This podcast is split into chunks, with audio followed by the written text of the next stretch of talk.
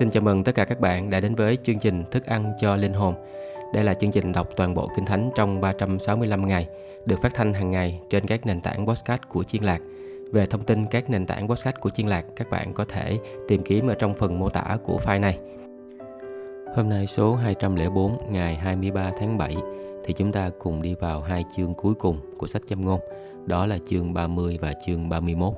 Thì trước khi cùng học lời của Chúa, tôi xin phép được cầu nguyện. Kính lạy cha kính yêu của chúng con là Đức Chúa Trời quyền năng cao cả. Chúng con cảm tạ ơn Chúa vì một lần nữa Chúa đã cho chúng con có một cơ hội cùng học hỏi lời của Chúa. Giờ đây chúng con này xin Đức Thánh Linh, xin Đức Thánh Linh Ngài hướng dẫn cho chúng con để cho chúng con có thể hiểu được lời của Chúa. Chúng con cảm tạ ơn Chúa nhiều lắm.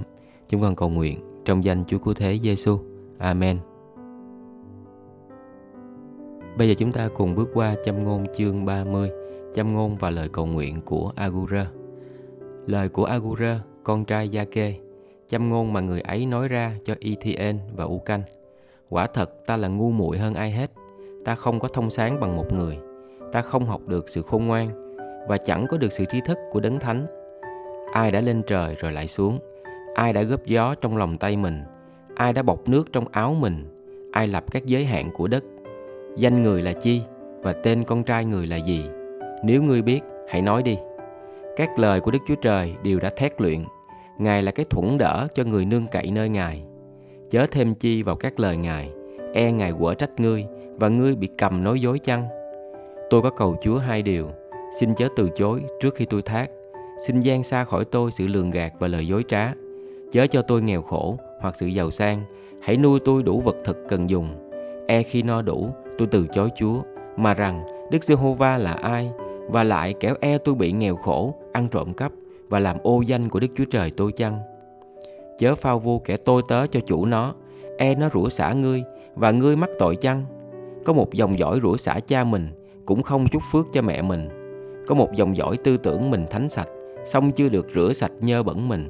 Có một dòng dõi bộ mặt kiêu hãnh thay, mí mắt dương cao giường nào. Có một dòng dõi nanh tợ gươm, hàm răng như dao, đặng cắn xé những người khó khăn khỏi đất và những kẻ nghèo khổ khỏi loài người. Con đĩa có hai con gái nói rằng hãy cho, hãy cho, có ba sự chẳng hề no đủ và bốn điều chẳng nói rằng thôi đủ. Tức là âm phủ, người đàn bà son sẻ, đất không no đủ nước và lửa mà chẳng hề nói, đủ rồi.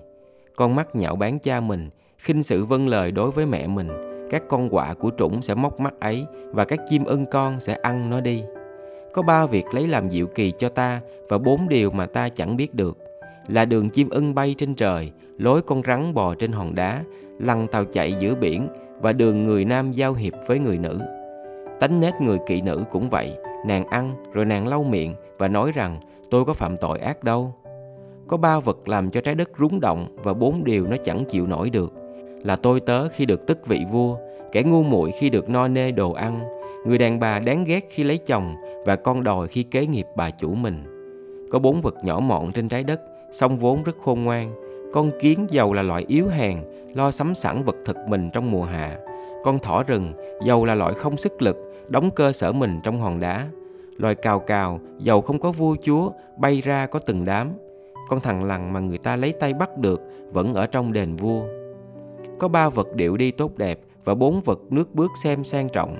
Sư tử mạnh hơn hết trong các loài vật, chẳng lui lại trước mặt loài nào cả. Con ngựa hăng thắng tử tế, con dê đực và vua không ai đối địch được. Nếu ngươi có làm ngu dại mà tự cao kiêu ngạo và nếu ngươi có ác tưởng, hãy đặt tay che miệng mình. Vì ép sữa làm ra mỡ sữa và đánh đập lỗ mũi bèn làm cho phun máu. Cũng vậy, trêu chọc giận, sanh ra điều tranh cành. Bây giờ chúng ta cùng bước qua châm ngôn chương 31. Lời mẹ vua Lemuel khuyên con trai mình Lời của vua Lemuel Các châm ngôn mà mẹ người dạy cho người. Hỡi con ta sẽ nói gì? Hỡi con của thai ta ta phải nói chi? Hỡi con của sự khấn nguyện ta Ta nên nói điều gì với con? Chớ phó sức lực con cho người đàn bà. Đừng ở theo con đường gây cho vua chúa bị bại hoại. Hỡi Lemuel Chẳng xứng hiệp cho các vua Chẳng xứng hiệp cho các vua uống rượu Hay là cho các quan trưởng nói rằng Vật uống say ở đâu? E chúng sống, quên luật pháp và làm hư sự xét đoán của người khốn khổ chăng? Hãy ban vật uống say cho người gần chết và rượu cho người có lòng bị cay đắng. họ hãy uống và quên nỗi nghèo khổ mình, chẳng nhớ đến điều cực nhọc của mình nữa. Hãy mở miệng mình binh kẻ câm và duyên cớ của các người bị để bỏ. Khá mở miệng con, xét đoán cách công bình và phân xử phải nghĩa cho người buồn thảm và nghèo nàn. Tiếp theo sẽ là phần khen ngợi người nữ tài đức từ câu số 10 cho đến câu số 31. Một người nữ tài đức ai sẽ tìm được, giá trị nàng trỗi hơn châu ngọc. Lòng người chồng tin cậy nơi nàng, người sẽ chẳng thiếu huê lợi. Trọn đời nàng làm cho chồng được ích lợi, chớ chẳng hề sự tổn hại. Nàng lo tìm lông chiên và gai sợi, lạc ý lấy tay mình mà làm công việc. Nàng giống như các chiếu tàu buôn bán, ở từ chỗ xa chở bánh mình về. Nàng thức dậy khi trời còn tối, phát vật thật cho người nhà mình và các công việc cho các tớ gái mình. Nàng tưởng đến một đồng ruộng, bèn mua nó được. Nhờ hoa lợi của hai tay mình, nàng trồng một vườn nho.